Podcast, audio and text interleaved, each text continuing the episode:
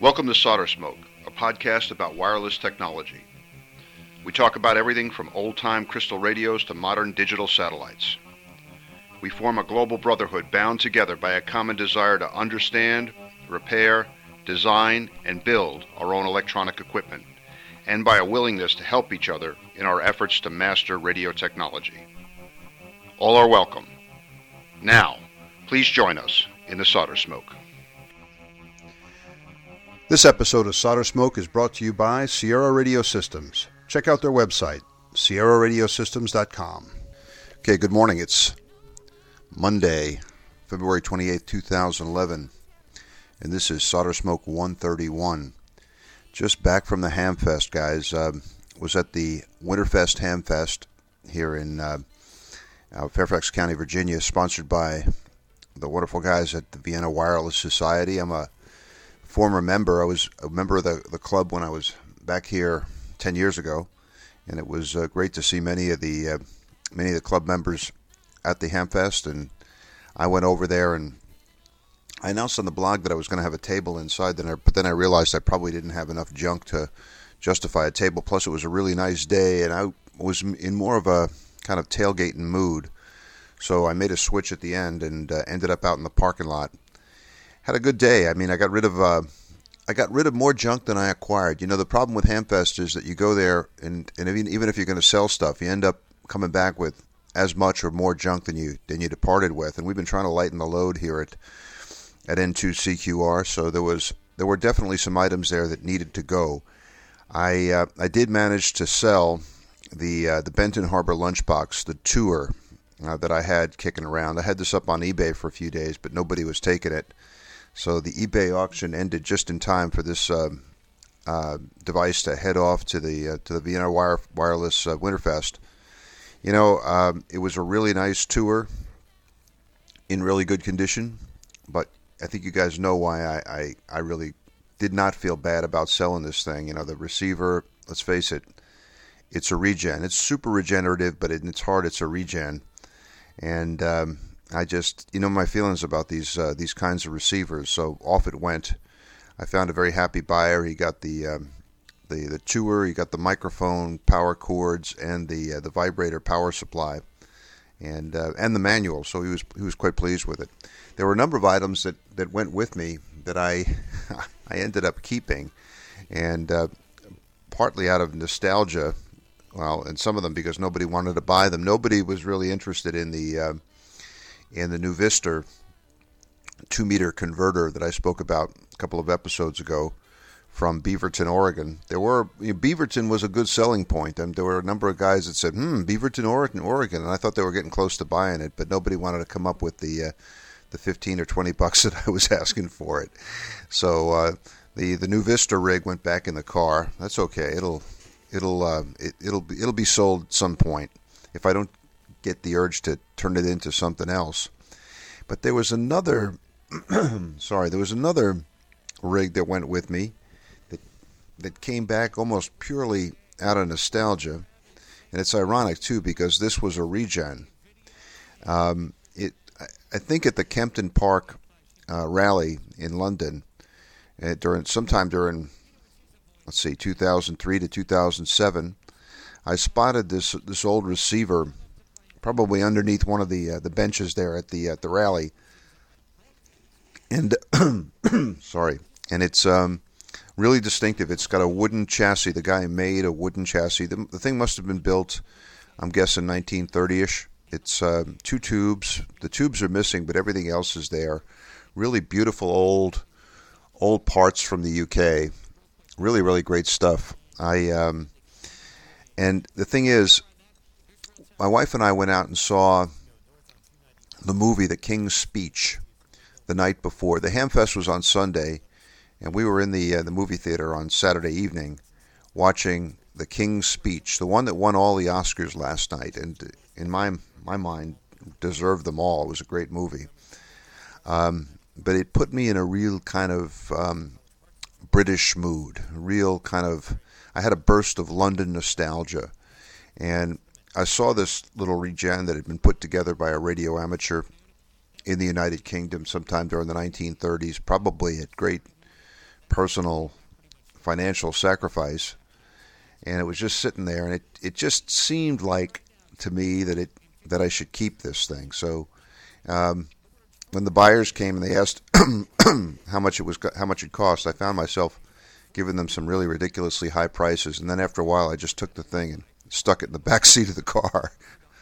so it's back here with me now, and it's it's you know the thing is it, it looks really kind of dingy and dusty and dirty inside the ham shack, but out there with the sunlight pouring on it, it looked really good. And some of these these old parts and plug-in coils and, and beautiful uh, reduction drive front dials really looked a lot better. So I, am going to keep this thing, and you know, it, there's a slight possibility that it could cause me to go in to make to, to make another foray into the the perilous world of the regenerative receiver. I, I don't know, guys. It's uh, this one. I'm going to have to take a picture of it and put it up on the uh, on the blog so you can see what I mean. But um, anyway, uh, I, I, blame it all on the King's speech and Colin Firth and uh, in the movie about uh, King George VI. You know, this movie, I, I, guess we're into a Solder Smoke movie review, but I really liked it, and there is some radio content, so I, I feel justified in mentioning it here. Um, it is, of course, about King George VI and, and his, his speech problem, his stammer, in his efforts to overcome this problem. You know, his big problem was he had to speak on the BBC. It wasn't so much the uh, the live audiences that gave him a problem, although they were bad enough, but I think he really had a bad case of mic fright and was just horrified and terrified of the prospect of standing in front of that big BBC microphone and uh, and speaking to the entire the entire world, the entire empire. Um, yeah, I one of the opening scenes of the movie, they, they're showing you the BBC announcer. You know, the guy who comes on and says, "This is the BBC." With that great voice. While they show him, he comes out and he, he's dressed in a tuxedo. and he, he's got, they have, they, some guy comes out and brings a tray of all kinds of special gargles. And he sprays, he's got this kind of aspirator thing, and he sprays some stuff in the back of his throat. And he spends a good two, three minutes getting his throat ready for, uh, ready for broadcast. And then he stands in front of this huge microphone, great looking microphone. And man, I tell you, I, I really, I said to myself, should I be doing that before I start the uh, the the solder smoke broadcast? Because the only thing I'm doing right now is I'm I have a cup of coffee over here. You hear me, hear me guys, you guys hear me occasionally taking a taking a swig of the coffee. That's about the only preparations I've been doing. Anyway, the um, they they showed a lot of scenes of the BBC transmitters, and I don't know whether this this part of it was accurate, but they showed you these huge control rooms with it looked like control panels for separate transmitters out in in Kingston and, and South Africa and all over India and all up and down uh, Britain. And it was just it was nice. It was a uh, you know a nice kind of radio element to it. Last night in the Academy Awards I heard one of the uh, presenters say something like uh, the good news is that the microphones have gotten a lot smaller I saw that as bad news. I like those those big old microphones. Wow, they made it really, really dramatic. You know, we I, I just want to mention this. I think this will be of interest, especially to people listening from the UK. You know, we like I said, we my wife and I both felt. Uh, I mean, real powerful waves of nostalgia hitting us as we watched this movie. Uh, many of the scenes in the movie were from uh, parts of London that we were really well familiar with. And you know, um, the uh, uh, George the Sixth, uh, one of his daughters, is became Queen Elizabeth, and just shortly before we left London, I don't know if I ever mentioned this on the show, but um, my wife had a chance to to meet um, Queen Elizabeth, and it was really, uh, in many ways, uh, the high point of of her time in London, and so there we were watching the movie about uh, King George Sixth, and there was portrayed um, this little girl with her sister Margaret um, sitting there in front of the fireplace with the uh, with the uh, with the little dogs they like, and uh, and it, it just uh, it added to the sense of uh, connection with with England that we that we both feel. So anyway, five soldering irons for the King's speech. Yeah, highly recommended. uh, with uh, with an element of radio content that will make it even more interesting for uh, for solder smoke listeners. Um, let's see what else we got here. Oh, all kinds of developments since the last podcast. You know, um, right around the time that I recorded the last podcast, and before I got it on the uh, fiber optic cable, uh, the east coast of the United States got hit with a, a pretty bad ice storm, and it knocked down all kinds of trees and took out the power here at the house. We were without power for about 48 hours. It got really cold. Um, the uh, we we discovered the uh, wood burning stove in the house and and discovered that it was extremely useful in uh, in this kind of uh, emergency. But it took us a while, so we were we were actually pretty cold here for a bit. Um, but you know, every dark cloud has a silver lining. In Spanish, they say uh, "No hay mal que por bien no venga," and that is. Uh, when Billy was a little kid, he told me one time, "On every face of happiness, there's a pimple of sadness," or something like that. Um, but uh, the, the, the good part of all this was it forced me to get back on the radio and stop spending so much time on the internet. Um, the internet was down, the computer was connected to nothing, and I I felt that urge in the morning to electronically connect. So I, I dusted off the Hallicrafters HT37. The Drake 2B, of course, was already in position, and I, you know, I brought I had brought that the, the old transmitter up on the Variac a bit, but um, it needed a, a little bit more preparation. I opened it up, checked everything out, applied some more contact cleaner, and man, I fired that HT37 up, and it's like it's like it had never been off the air. Everything worked perfectly, no problems at all. I immediately started working stations on 20 meters, getting really good signal reports. I talked to talked to a station in Italy. We spoke Italian. It was oh, it was great fun. But then I realized that I needed to be on a different band because I'm an early morning radio amateur. I'm up here at, uh, at, at five o'clock in the morning, and 20 meters is still dead as a doornail at that at that time. So I went out and converted my 20 meter dipole into a 40 meter dipole. Uh, it's really in the inverted V uh, configuration with the ends pretty close to the ground. On 40, this turns into something of a virtue because um, it, it makes the antenna kind of NVIS, near vertical incidence. The, the radiation is going straight up, and it's what they call a cloud warmer, straight up and straight down, which gives me really excellent coverage here in the uh, in the northeast part of the United States. So just about every station I hear, I can work, and they usually come back and tell me that I've got a great signal. Now I don't think this this antenna configuration is the best thing for DX, but I have to report that I have also worked Italy on 40 meters with this cloud warmer antenna. So uh, 40, as Billy would put it, 40 rocks. Uh, I uh, I'm really enjoying it, and um, I, I get up early in the morning. I could always find somebody to talk to. There's even a lot of AM activity up around 7290.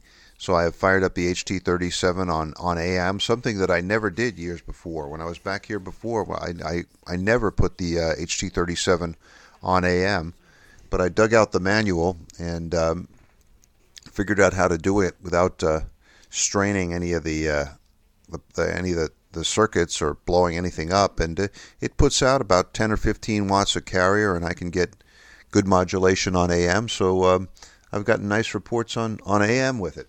Um, so all this, the, the ice storm of, of early February, put us back in the boat anchor mode and uh, back on AM and back on 40 meters. So, uh, you know, I tell you, every dark cloud has a silver lining, and uh, this one certainly did. But you know, speaking of boat anchors, I I am now, you know, I, I think we all do this with our ham radio interests. We have we go through different phases and we switch back and forth between uh, different aspects of the hobby, and I am now definitely in boat anchor mode. Um, the old radios are, are out. I'm on the air. The the shack has more of a more of an odor of uh, of old tubes or valves than it did than it did before.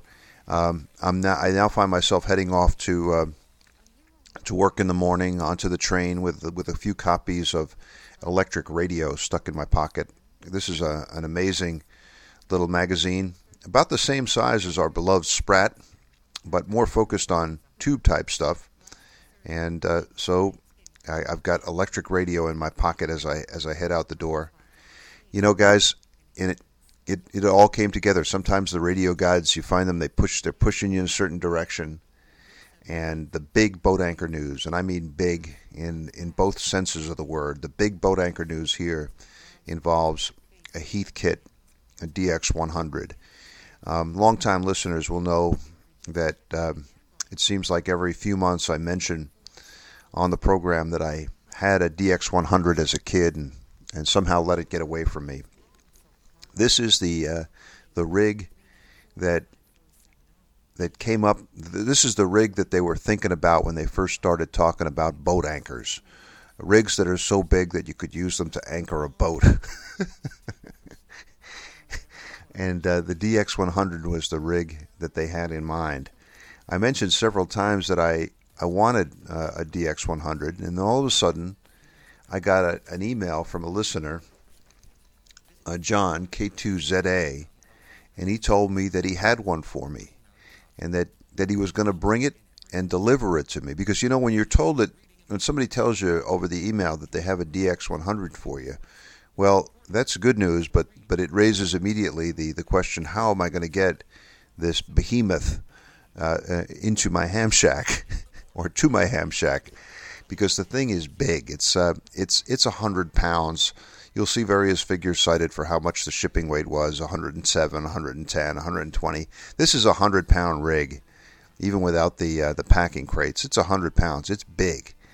And uh, and John told me the story of his rig, and we're gonna we're gonna have a segment here because uh, John and I recorded a uh, an interview in which we talked about it. So I won't go into all the details here because John's gonna gonna tell us about it himself. But uh, uh, let's let's pause at this point, and uh, and I'll play a portion of uh, of the interview because when uh, John and his uh, his lovely wife Erica came down to see us last week, John and when Elisa and Erica went out to walk Capucho the Wonder Dog, um, John and I went off into the ham shack and um, fired up the the solder smoke microphone and um, and recorded a little segment on on the DX100. So let me pause at this point, and uh, the next thing you'll hear will be uh, John Zaruba, K2ZA, and I talking about the uh, the famed Heathkit DX100. All right, John, we're on here. We're Excellent. on, and we're on television, an old cassette recorder, and we're also on the um, the Roadkill Tekra 8100, and we're look, we're showing the world here the new and improved solder smoke microphone with cassette tape backup and featuring duct tape. I'm here with uh, John Zaruba. Am I pronouncing the last yes. name right? John Zaruba, K2ZA. Our very first visitor to the Solder Smoke Studios here, here in Northern Virginia. Well, we're honored. We're really glad to have you. John has come all the way down from New Jersey today to deliver to the Solder Smoke Shack this magnificent transmitter. John heard me on um, on Solder Smoke lamenting the fact that I had a DX100 as a kid and that I'd let it go. It got away from me. And John's um, John's dad passed away a couple of years ago, a year and a half ago or so, yeah. right? And John was looking for a place, a, a good home for a DX100, and he sent me an email, and he said he thought it would it belonged in the in the solder smoke shack, and I I was really delighted. And so he brought it down today, and we've just been having a great day talking ham radio, looking at rigs, uh, telling stories. His wife and, and, and, my wife are out now uh, walking Capucho, the uh, the wonder dog, and um, we've been left alone here in the shack, and we we just took the DX100 out of the trunk of the car with no injuries. I'm I'm happy to report. I, the last time I lifted up a DX100, I was 14 years old. I think they've gotten heavier, John. What do you think? Yeah, we've both managed. We'll both manage to work another day. well, tell us a little bit about the rig, John. It's got some history. I know it's it's, it's important to you personally. Yeah, this is uh, my dad built the this DX100 in uh, the early 1950s. Um, I was born in '63, so uh, this is some uh, some hearsay provenance, but um, uh, this was the probably third Heath kit he built. after a uh, vacuum tube voltmeter that I think everyone starts off with, and a Heath kit oscilloscope, and um, it's basically stuck with him. It stuck with him his whole 50 plus years as a ham. Uh, moved around to several QTHs. Um, I remember this. This is was a fixture growing up, uh, especially on Sunday mornings uh, in in southern New Jersey. There used to be a group that met on 10 meters, 10 meter AM, um, called the Hog Wallow Net, and um, this was uh, my dad's primary weapon on the uh, on the Hog Wallow Net. and it was it was an interesting group of guys, uh, mostly boat anchors. Uh, the the occasional startup who would use uh, like an FT101E or a, a TS520 that would that would do AM, um, but they would get on and drag you for several hours on Sunday mornings, and um, it would at the top of the sunspot cycle. It was not uncommon to get check-ins from Europe, Asia. You know, get VKs checking in, uh, people from all over that would just hear these five or six guys uh, chewing the fat on 10 meters and uh, they they were um, a really welcoming group. Uh, anybody could pop in and uh, and you know pull up a chair and take a turn on the net. John, you, you, what what were some of the locations? Was this was this rig ever overseas with your father? No, this was uh, this. My dad uh, built this right after he got out of the Navy. Okay. Um, so it was uh, primarily in Philadelphia and southern New Jersey. Wow, it's, it's in really beautiful shape. The front panel is just really, really nice. And I see he's he's done. I see your father had the knack. We can see signs of the knack here in the modifications and improvements that he's done to to the, to the DX100, and he's got some some really nice reduction drives on the driver and amplifier um, controls, and he's got a an output for low power and high power. And I, I think our QRP fan uh, listeners will be pleased with this, uh, John, because you and I were just talking about the fact that some of the guys, some of the more QRP, uh, the QRP purists out there, yeah. might not be pleased to hear that uh, that solder smoke is going in the direction of a DX100. But there's a low power switch here, and I'm thinking that might give us some QRP options. Yeah, I think um, I think it does uh, 10 or 15 watts. Uh, if I remember correctly, uh, essentially, what happens when you go to low output, you're just using the driver. Ah. Um, it's bypassing the final, so it may only be five or six watts. Well, I got I got to tell you, I'm going to confess the first the first move that I'm going to make with this rig is I'm going to put it in the high power position because that's the whole point of having a DX100. It's to be among the tall ships on 75 meters and 40 meters. I, I got my start in ham radio listening to guys who were using rigs like this on 75 meters up here during the the early, you know, like the mid 1970s, and uh, I'm going to have to put up a 75 meter antenna, and this rig will be uh, will, will, be shaking up the uh, the ionosphere here in uh, you know, the the AM sound of the Northeast. It's um, I guess it's a, maybe we should tell guys about it. It's a it's a um, it's a big plate modulated AM transmitter. I have the book here to tell us. Hold on to the mic here for a second. Uh, John. Let's see. We'll, we'll, read them some stats here from the Tube Type Transmitter Guide by Eugene Rippin. And it says here the Heathkit DX100 was produced by the Heath Company in Benton Harbor, Michigan in 1955. It covers 160 through 10 meters. It's got 15 tubes. It's got an RF output from two 6146s in parallel, modulated by two 16, 1625s in push pull. 120 watts out CW, 100 watts of phone. Illuminated VFO dial and meter. You can switch from VF to one of four crystals. It's got a built-in VFO and power supply, and its shipping weight 120 pounds.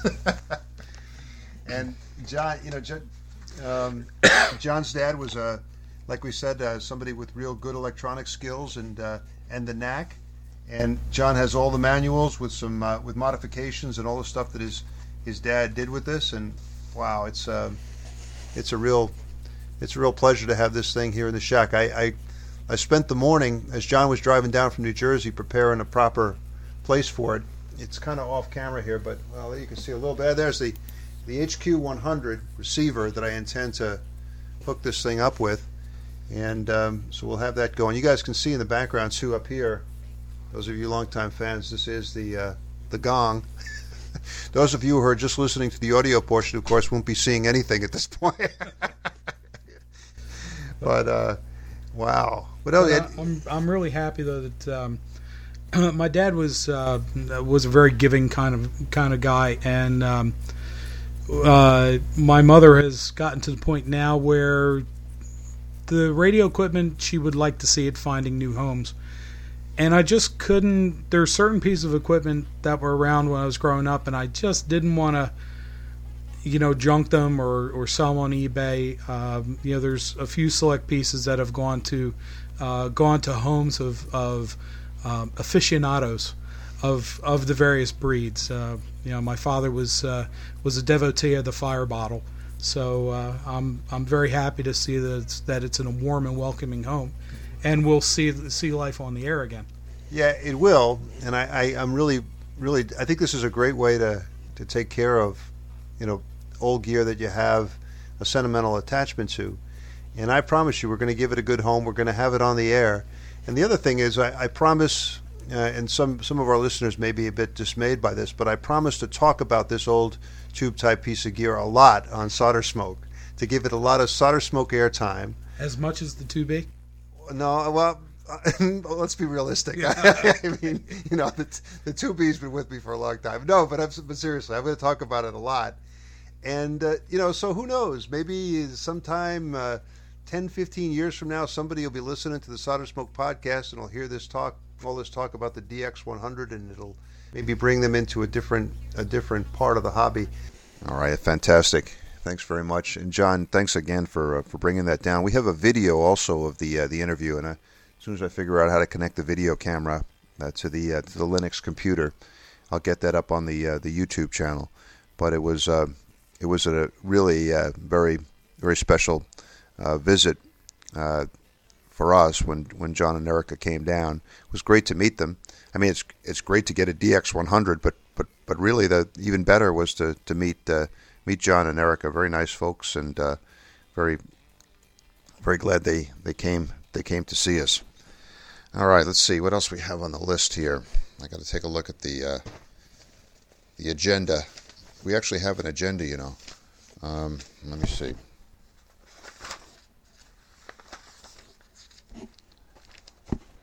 Oh yeah, I mentioned the I mentioned the reading that I've been doing on electric radio, and this gets us to the uh, the subject of the solder smoke microphone. I think um, many listeners should be quite pleased with the audio quality of, of this show because um, being a very democratically oriented uh, operation here, we have listened to the voice of the people.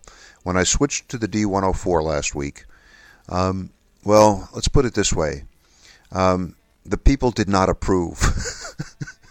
we got we got more email about the use of the D104 than I think we've ever had on on any other topic here on solder smoke, and most of it was negative. I think uh, one listener, I think it was James Mitchner, wrote in, and it was just a a three word uh, message, and it said, "Ditch the lollipop."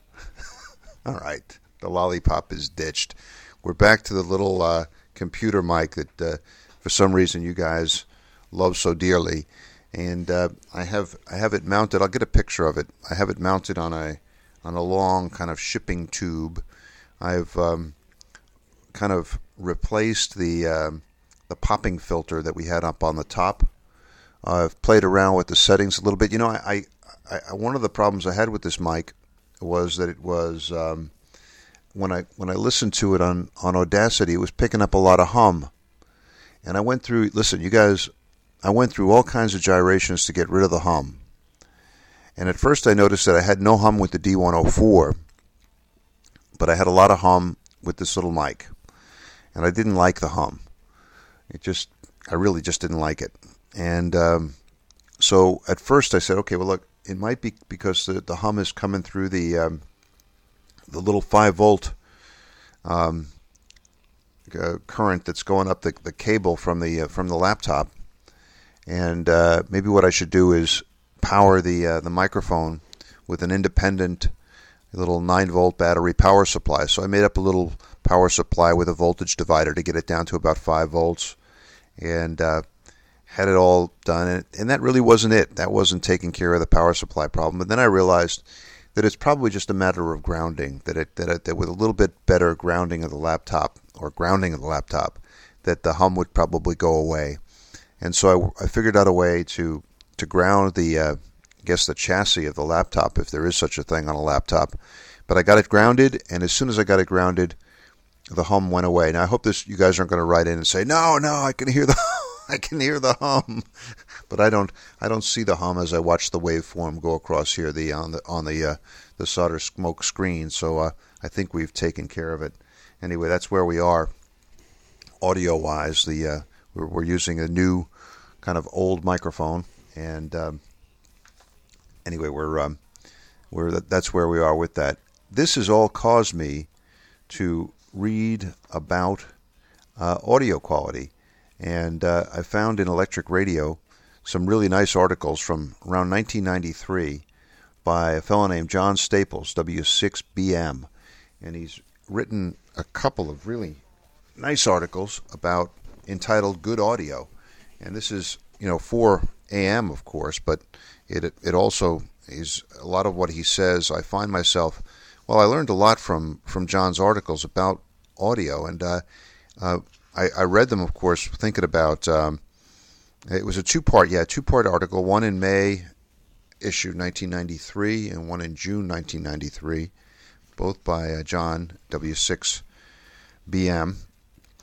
But it, he um, he starts with the basics, and which I guess I needed, and talks about microphones and waveforms and everything else.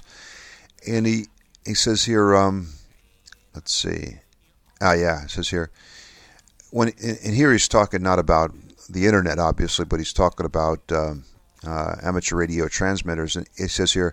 Um, your audio really starts with your own voice, which which I can't do much about. yeah, right. Especially with the whistling that I have. So we'll begin with the microphone. I have heard wonderful audio from a $1.50 Radio Shack Electret microphones and lousy audio from improperly equalized $1,000 RCA 44BX Velocity mics. It is important to emphasize the middle range of the voice without overdriving with the bass components. Without a roll off of the bass register below about 200 Hz or so, the lows in the voice will determine the modulation level. The remaining middle register will be weak in comparison, and the signal will sound overmodulated and bassy. In addition, many transmitters can't handle the lower frequencies without distortion. You know, when I read this, uh, a little bit of a light bulb went off.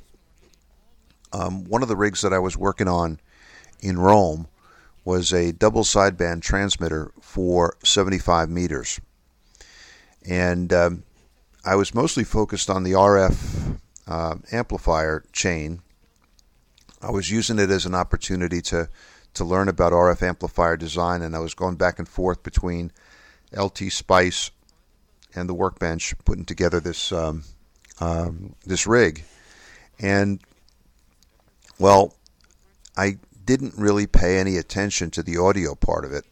And the result was very frustrating, and I didn't understand at the time what's happening, but I think John's article has made me, uh, has allowed me to understand what was going wrong. Here's the thing I had the whole thing set up. I knew that it was producing RF at the required frequency. I knew it was stable. Um, I could see on the scope and on the uh, SWR meter that it was producing a DSB signal.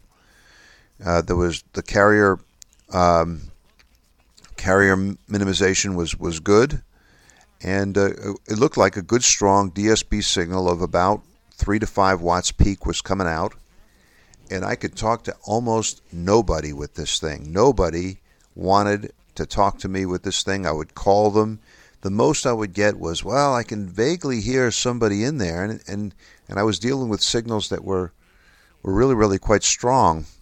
So they should have been able to hear me, and they couldn't. And I think I know what was happening. I was, yeah, I was moving that uh, SWR meter, but most of the energy was probably in the very very low frequency range, 200 hertz or below, and of course their receiver passbands we're not allowing them to hear any of it. So uh, I need I need to work on the audio uh, portion of that transmitter, and I think once I get the uh, the emphasis on the mid-range frequencies, I think I'll be I'll be in good shape. Now, of course, as many listeners have pointed out here on uh, on the uh, the fiber optic cable, we're in a, an entirely different situation. So I'm, I'm not going to mess around with uh, uh, with that here for the show. I think uh, if, if everybody likes this uh, microphone, we'll we'll just stick with it. As a matter of fact, at the the Winterfest Hamfest, in in one of the little boxes that I found underneath one of the tables, I found an exact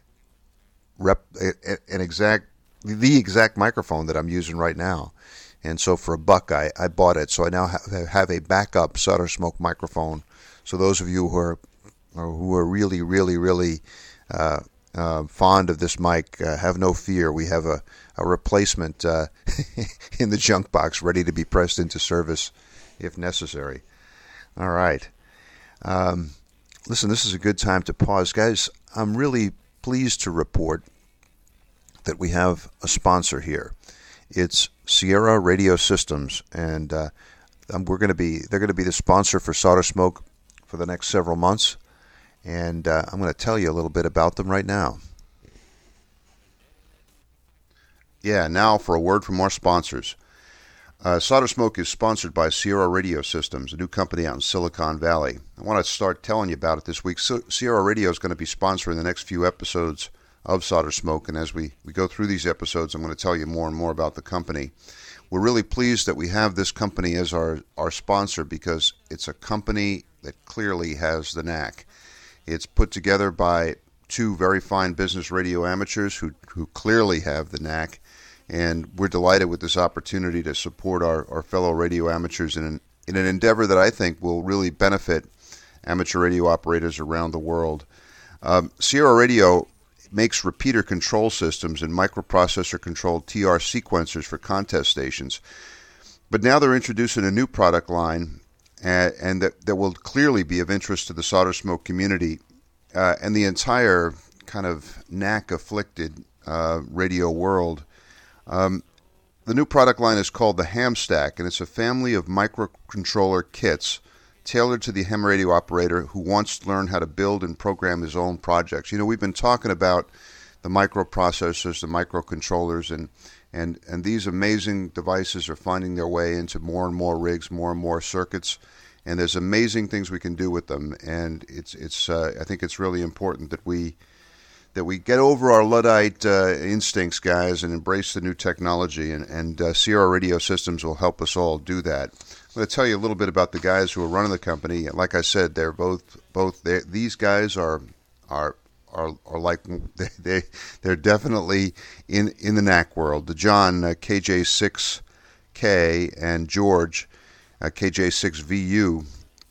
They're both Silicon Valley professionals. John has a Caltech PhD and he ran a very large research team before retiring.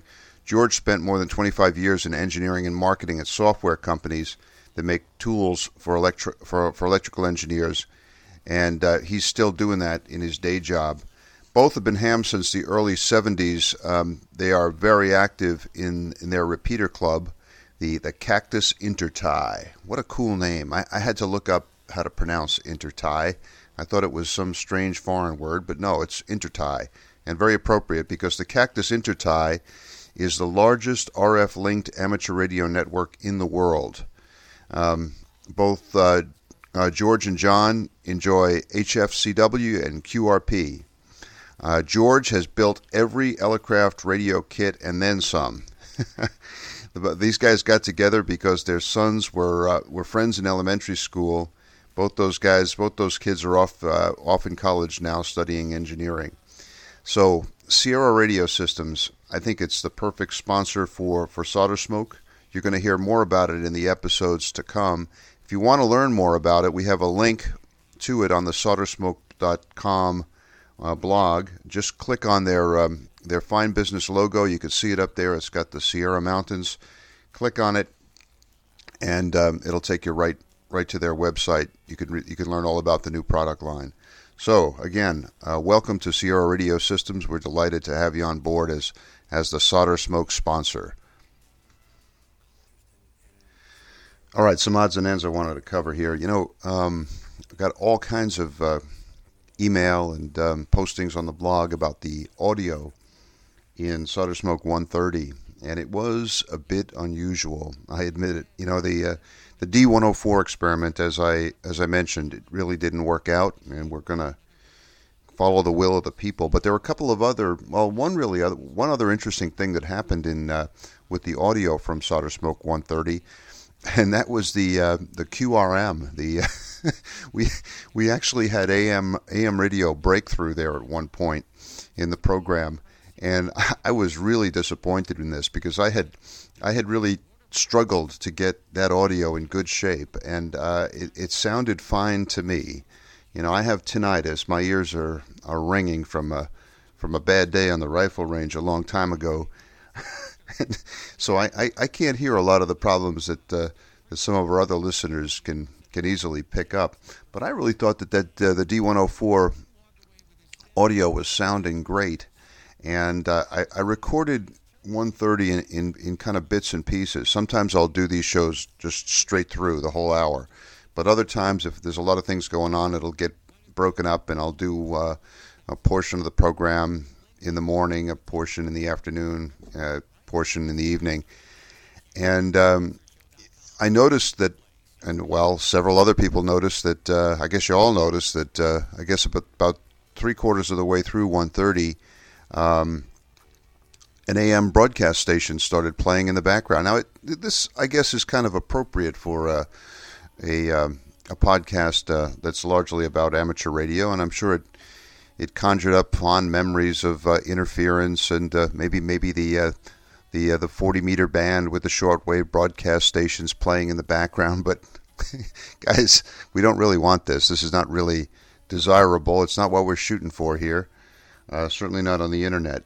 You know, the other thing I was I was wondering about was why it was intermittent. I mean, yeah, I know that I have close by here, within a mile or so of the house, uh, several AM broadcast stations. Their towers are are blinking away. I always like to look at the towers. You know, you know, we're we're radio fiends, so these big towers hold a special fascination for us. So I figured I'm picking up the AM from uh, from one of these things, but why would it be why would it be intermittent? And then it it dawned on me. Uh, I think it, it, dawned on me when I was listening to another ham radio podcast. I was listening to This Week in Amateur Radio, um, and they were talking about an experiment involving an AM uh, broadcast station that was doing some DX tests. And as they went through the the schedule for the tests, I was reminded that these AM broadcast stations transmit at different power levels depending on the time of day.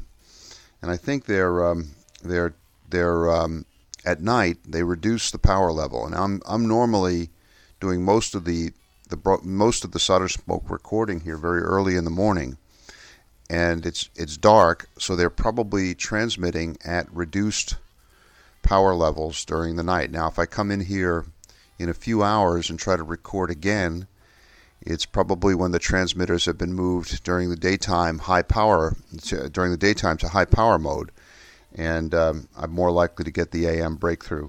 Now I'm hoping that most of this has been taken care of by my expert grounding of the uh, the solder smoke roadkill laptop, but that may explain why we had the the intermittent um, problem with the uh, AM breakthrough. Um, hopefully that's behind us. Hey, I want to read you guys something. You know, we had the uh, the movie review, and uh, last time I told you about this book that I'd been reading, uh, Rocket Men by Craig Nelson, and there were a couple things in here that that really caused me to kind of sit back and just say, "Wow." One of them was that you know when they were talking about mission control and the young guys that were in in mission control running the Apollo 11 mission and how how much tension there was, the desire to get it right, the desire not to get uh, Neil and Buzz and Mike uh, killed on the moon. Um, you know, you talk about uh, high pressure mission, the whole world's watching. And um, one of the things that they said they did in the mission control facility was that as they were getting close to the critical moments, they um, they actually locked down, physically locked down the circuit breakers in the mission control uh, building, and they said that they would pref- they they would prefer to uh, to start a fire that could burn the building down rather than just have one of those circuit breakers uh, trip at a critical moment. I could certainly certainly sympathize, and it just it just uh, struck me as uh, kind of interesting and, and odd that the uh, the engineers at Mission Control would make that decision to sort of just physically lock down the circuit breakers. I mean, we've all, I think, in a, in a moment uh, done something uh, similar. You know, you you want to get the rig going and you don't have an appropriate fuse, so you just you put a piece of wire in there. You realize that it's not the safest thing to do, but you you got to get it done. And well, the boys at NASA were doing it pretty much the same thing there on uh, on that day. I think July twentieth, nineteen sixty nine. So I thought that was interesting. The other thing that really caught my attention, and I'm going to read you this. I think we're in the fair use territory here, so uh, Mr. Nelson and his publishers wouldn't mind if I if I read this. They're telling a story about how um, uh, on the on the moon, Buzz Aldrin, one of his science missions was uh, to deploy a seismograph. They um, all all the science experiments that they were doing during Apollo 11 had to be things that could be set up very quickly because they really didn't know how long the astronauts would be out walking on the surface because they, they thought that they, there was a possibility that they could get out there and very quickly discover something that would cause them to go back into the spacecraft. So the planners said that any of the science stuff that they did had to be kind of quickly deployable so that they wouldn't be, in effect, putting all of their science eggs in one basket. They didn't want something that would take 45 minutes to set up when it might turn out that they only have 30 or 40 minutes on the surface. So it all had to be quick deployment stuff, and they designed this very ingenious little seismograph that Buzz could put on the moon, level, uh, throw the switch on, and get it get it working very quickly. Um, anyway, the the deployment went um, uh, very, very well. And um, it said here, I'll read it to you. This had to be set up in 10 minutes. This was so late in the procedure, in the procedures that Buzz, who was going to deploy it, had never actually seen a deployment. So I flew down to the Cape. I said, "Look, here's how you do it. You level it with a bubble level. You know, you know what they look like. Line it up with an, a gnomon. You know what they look like. And then there's a handle that looks like a cane. Reach under the handle and squeeze the trigger. It's going to start doing things. Now don't move because if you move you'll bust it. It's going to start deploying solar cells all the way around you. And when it quits moving, then just back out slowly and go away. When he got back, he said, Oh, Lynn, that, that was fantastic. I wish we'd had the television set up to see that. The device deployed about 30 feet from the lunar module and during the first night on the moon, the crew was sleeping before the takeoff the next morning, and the seismic station picked up something. They didn't think it was a meteor impact at a distance, it was something really close. So the science team called the mission control room and said, Did some relief valve just go off, or did some mechanical operation go on in the lunar module? They went down the line and quizzed every single controller. The last one on these surveys was always the flight surgeon. When they got to him, he said, Oh, yes, exactly at that moment, Neil Armstrong turned over in the hammock. I thought that was a pretty cool confirmation that the seismograph device was, was working and indeed quite, quite sensitive. We've had kind of a an outer space a week here. You guys who've been watching the blog know that uh, I'm in one of my uh, kind of periodic outer space kind of moods or, or periods here. Um, we uh, the, the, boys at spaceweather.com always provide some good kind of heads up information and um, last week they alerted us to the fact that the international space station was going to be flying over north america at uh, shortly after dusk uh, um, most of the days last week. So I uh, I consulted with the uh, the website uh, Heavens Above, one of my favorite websites, and got the precise times for the flyover. And there was one that was really really good. It was 6:30 at night just about the time that I'm coming home from work and doing my uh, my bit to walk Capucho the Wonder Dog. Uh, I took the kids outside. I told a couple guys from work about it too, and I gave them the times and told them where to look. And uh, lo and behold, we were out there. It was a good pass, and Maria was the first one to spot the International Space Station as it soared over the Washington D.C. area. Really, really nice pass. It came up out of the west and uh, was really bright. It was red at first, and uh, we felt. I, I put up on the blog that we all felt a special connection to the space uh, station uh, because um, astronaut Mark Kelly's twin brother is up there, uh, up there now, and uh, we met Mark and his um, and his wife Gabriella at the uh, at the embassy in London when they came through after Mark's um, last uh, last mission on the shuttle. Mark's getting ready to back, go back up again, so um, we stood we stood there and we told the kids from the neighborhood about our connection to the people that were actually living up in that moving moving star, as they put it, and it was uh, was all all a lot of fun. It's always fun to see the uh, see the see the space station go over. Um, also on the uh, the subject of of kind of things in in outer space, uh, you know, I, I, a couple weeks ago I was reading again uh, Mark Twain's uh, Adventures of Tom Sawyer. Really liked the book.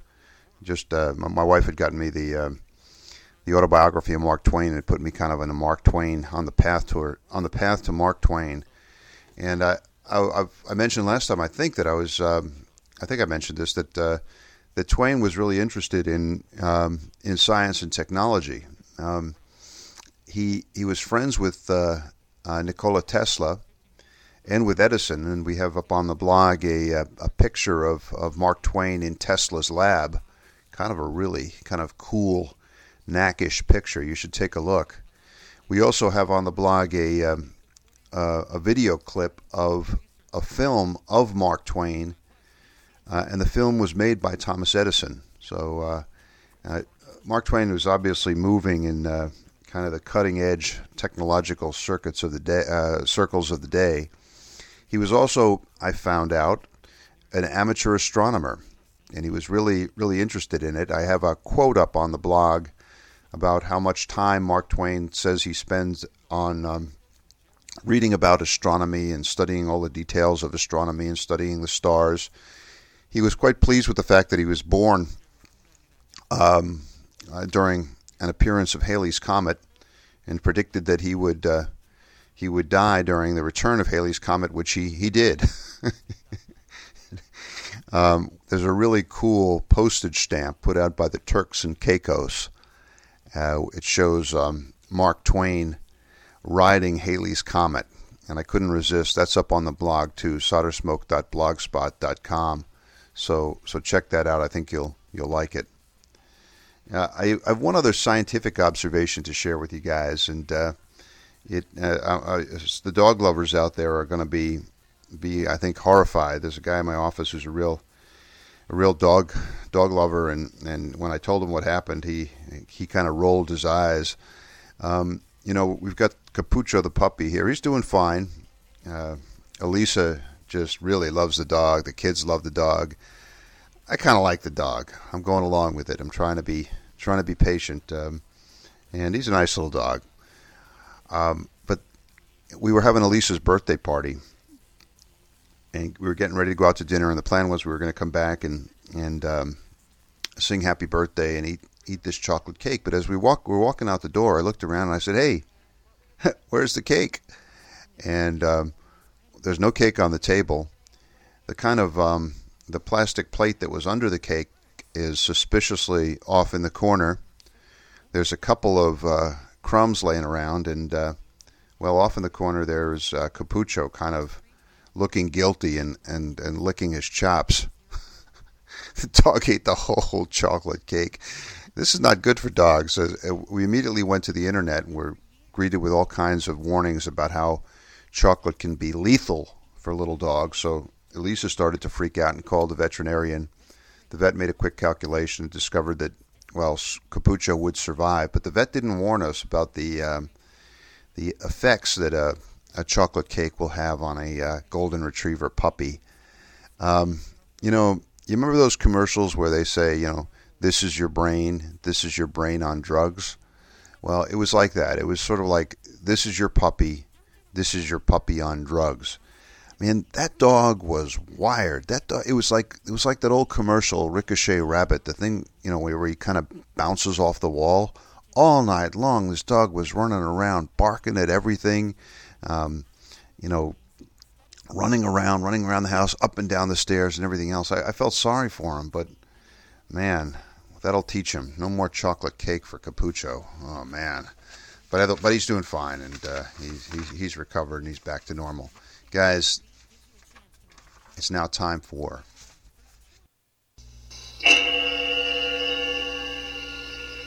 Solder Smoke Mailbag. Indeed. Yeah, Solder Smoke Mailbag. Um, a lot of good mail.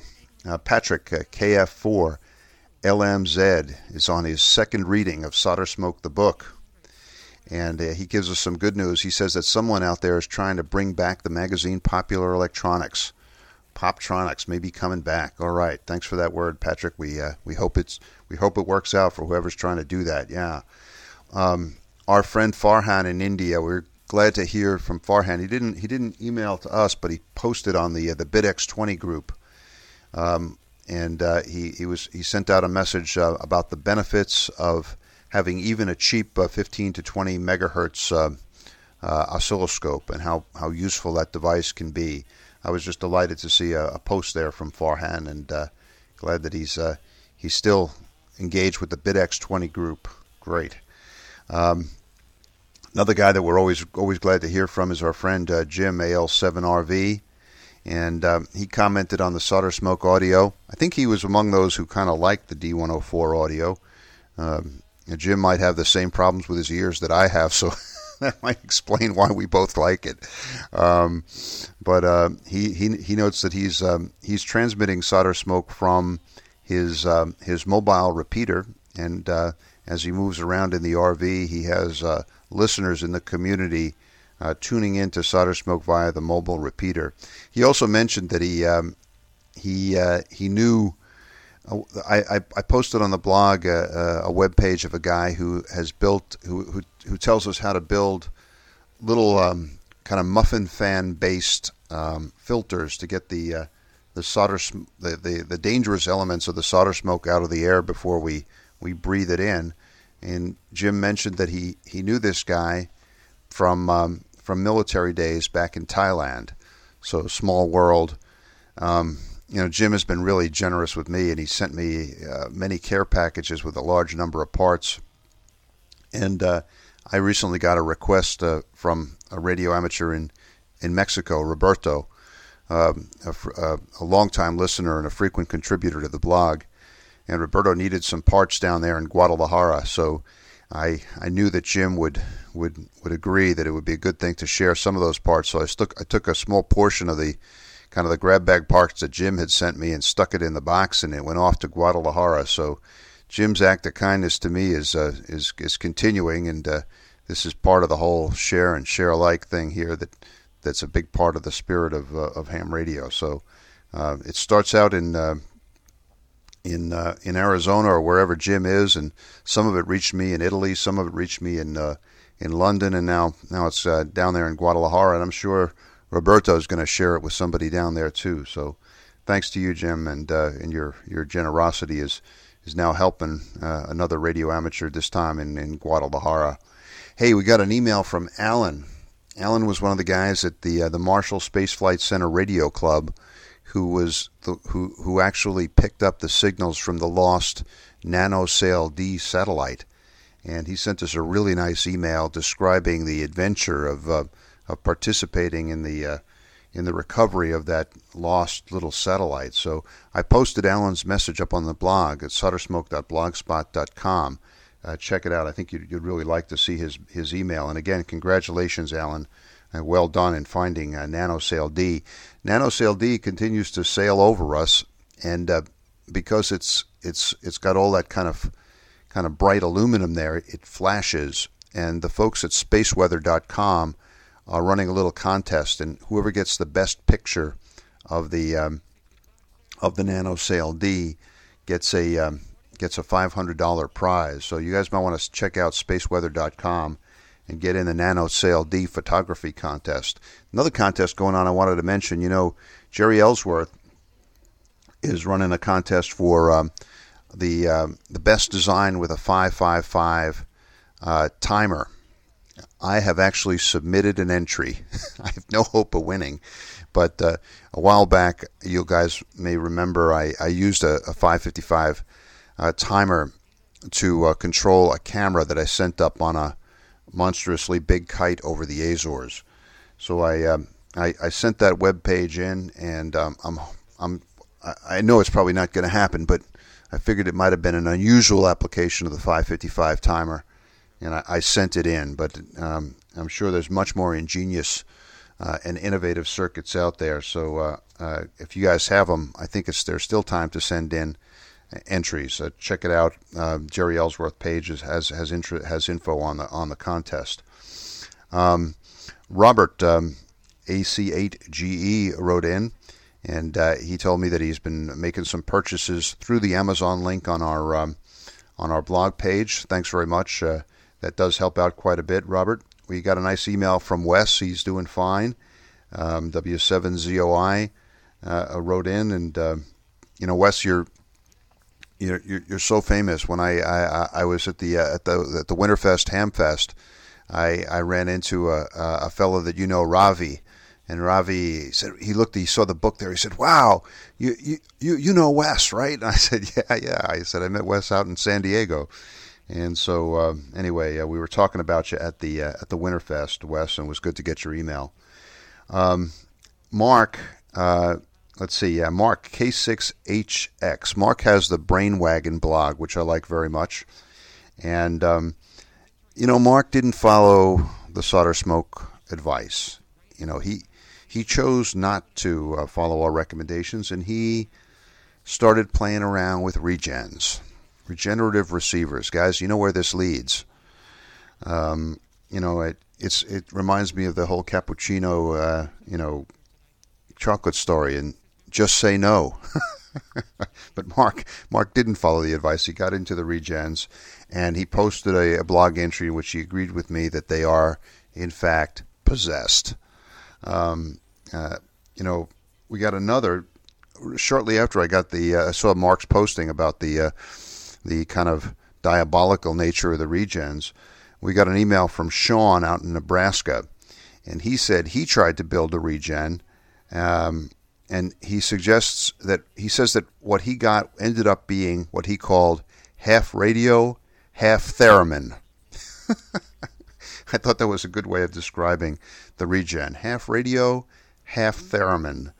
All right. You know, guys, don't feel bad because I feel myself kind of pulled in by the lure, by the siren call of the uh, um, of the regen myself. You know, and I I have a a Ten-Tec little Ten-Tec regen kit sitting over on the shelf, and I admit I occasionally power it up and see if I can hear anything with it. And I think I told you the story about how I have the uh, the ancient 1930s British regen that I couldn't bear to sell at Winterfest, and may may find myself working on it sometime here in the future. So uh, yeah, I try to resist, but I know it's I know it's tough. Got a nice email from our old friend Jeff KO7M. This is uh, the guy who was on um, on Solder Smoke with us here a while back, and uh, he's got a uh, he's he's the fellow with the Piper Cub. He's got a new blog going. It's uh, ko7m at blogspot.com. Check it out. Good to hear from you, Jeff. Happy landings.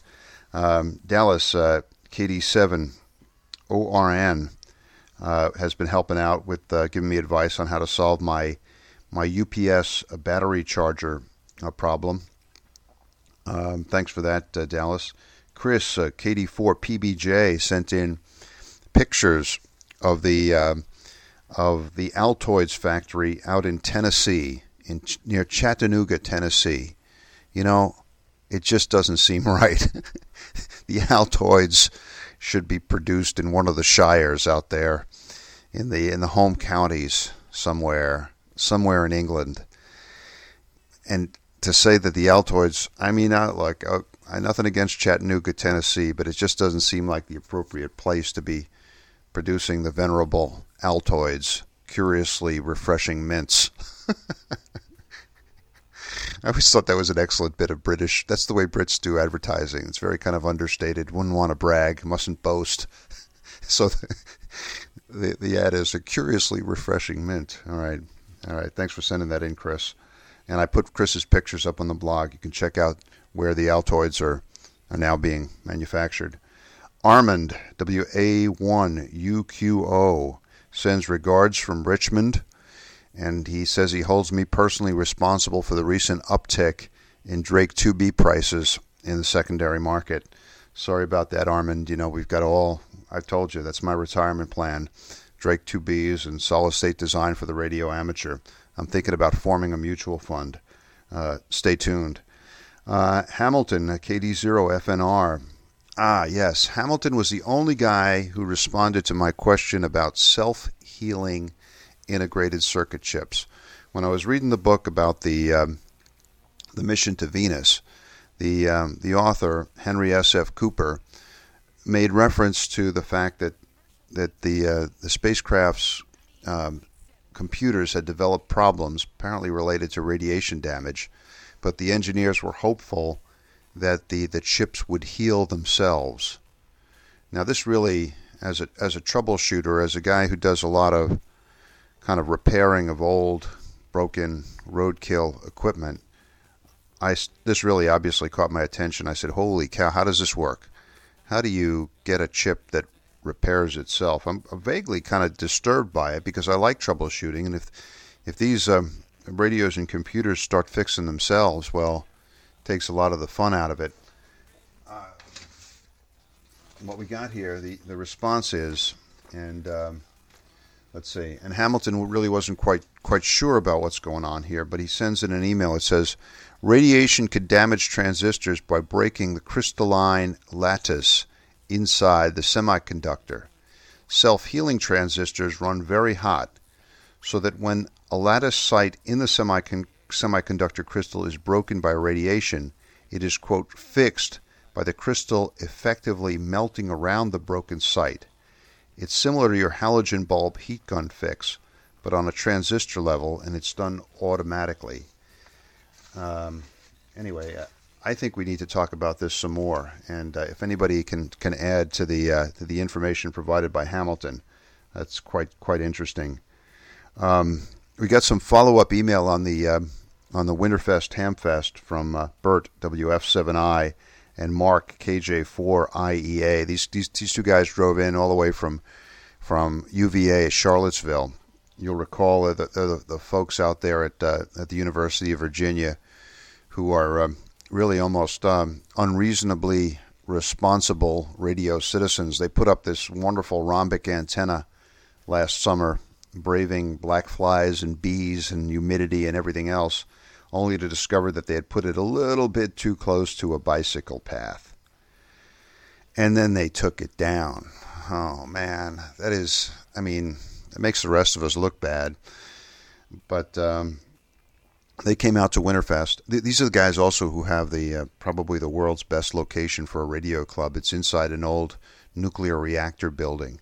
I'm, I'm dying to go out there. I told them I'm, I'm going to come out and visit them probably in the spring. Um, but uh, they were there at the Hamfest. It was great to meet them. We took some pictures. I uh, I signed Bert's copy of Solder Smoke, uh, the book. Bert is look was looking for a 30s 1930s era call book, and he was unable to find it at Winterfest. But if any of you guys out there have a have a have a call book from the 1930s, uh, please let me know, and we'll get you together with Bert. Um, ah, we got some really interesting email from from Down Under. Uh, Kevin ZL3KE wrote, you know, and, and he he's he's he's writing from Christchurch, and we were really um, really upset to hear about the uh, the terrible earthquake in Christchurch. We have so many ham radio connections to New Zealand that even though it's really far away, it, it seems like it's just right part of the community. Um, and anyway, but Kevin wrote in, and uh, he thank thank God survived the the quake And he also points out that uh, that his Drake 2B survived.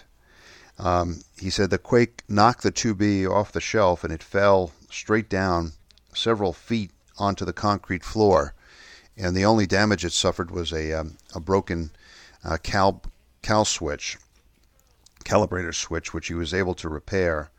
He, he comments that I guess he said I guess they built them right in Ohio in the old days. Yeah, Miamisburg, Ohio, and wonders whether his is the only Drake 2B to survive two earthquakes. Um, we don't know about that, Kevin, uh, and we'll we'll have to turn to our research department to find out if that's in fact correct. But uh, glad that you you made it through the quake okay, and gosh, we, we hope for hope that uh, Christchurch has a has a quick recovery. Uh, Alan VA3IAW also writes in from uh, from the Christchurch area. He uh, he listens. He's lately been listening from from New Zealand, where he I guess he's down there on vacation, and he says that solder smoke comes comes in handy during uh, long drives and from and during the inevitable waits outside gift shops. Yes, indeed, we've we've been there, Alan. We know what you're talking about. Not in New Zealand, unfortunately, but we've waited outside many a gift shop, and it is good to have something to listen to. Um, he's anxious. He's enjoying New Zealand, but he's anxious to get home because he wants to finish he recently got back into ham radio and uh, and home brewing. He says thanks to uh, solder smoke. He wants to get home so he can finish that HW8 HW9 kit that he started building in the late 1980s. hey, Alan, take your time. What's the rush? you know, after all this time, a few more months, you know, you know what what the heck. But anyway, uh, the HW9 apparently is nearing completion. Um, and you know he had some really good timing. Uh, he he left Christchurch just three hours before the quake hit. So um, wow, thanks for that contribution from uh, from New Zealand, Alan. Uh, thanks thanks very much, and hope it goes well with the HW9. Another email from Down Under, and this one I, I really found kind of surprising and inter- and and uh, and kind of gratifying. Um, Peter Parker, VK3YE. I'm sure many of you know Peter's site. Peter has an amazing website with lots and lots of double sideband content. I mean, when I started getting into double sideband and I went onto the internet and uh, searched for DSB and double sideband, I kept coming across Peter's site. Peter is a true guru of the double wide signal. Um, and oh, some really inspirational rigs there. He writes to tell me that he has, like me, has taken uh, double sideband into the wor- world of the weak signal propagation reporting system, WSPR. So he is on the air with a double sideband WSPR rig. He made a very nice video of the operation, and I, I posted a link to it on the uh, on the soldersmoke.blogspot.com. But but uh, hey, Peter, thanks for the thanks for the email, and uh, I'm honored to be uh, my my DSB work. Uh, I'm honored to have it uh, mentioned by the by, by, a true guru of, of, double sideband.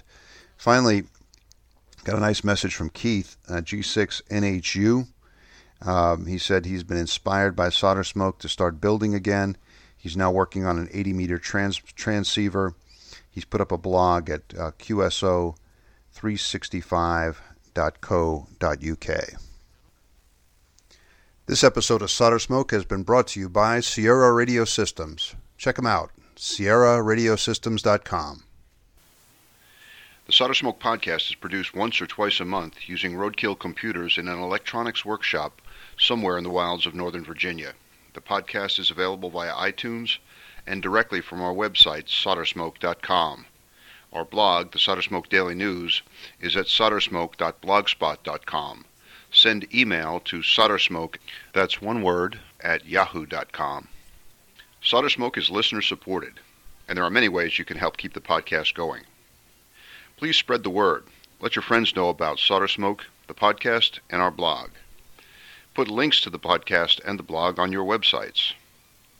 Buy a copy of the critically acclaimed book, Solder Smoke Global Adventures in Wireless Electronics, available from Lulu.com. Begin all your visits to Amazon via the Amazon link on our blog page. In this way, Solder Smoke gets a commission from anything you buy on Amazon. Buy some of our attractive Solder Smoke t-shirts, coffee mugs, and bumper stickers at the Solder Smoke store at cafepress.com. If you have a small business, consider advertising on the podcast or on the blog. Our rates are reasonable and our staff is friendly. If none of this appeals to you but you still want to help, well, we have a donation button in the upper left-hand corner of the blog page. However you choose to help, we thank you for your support. Ciao, bravi ragazzi!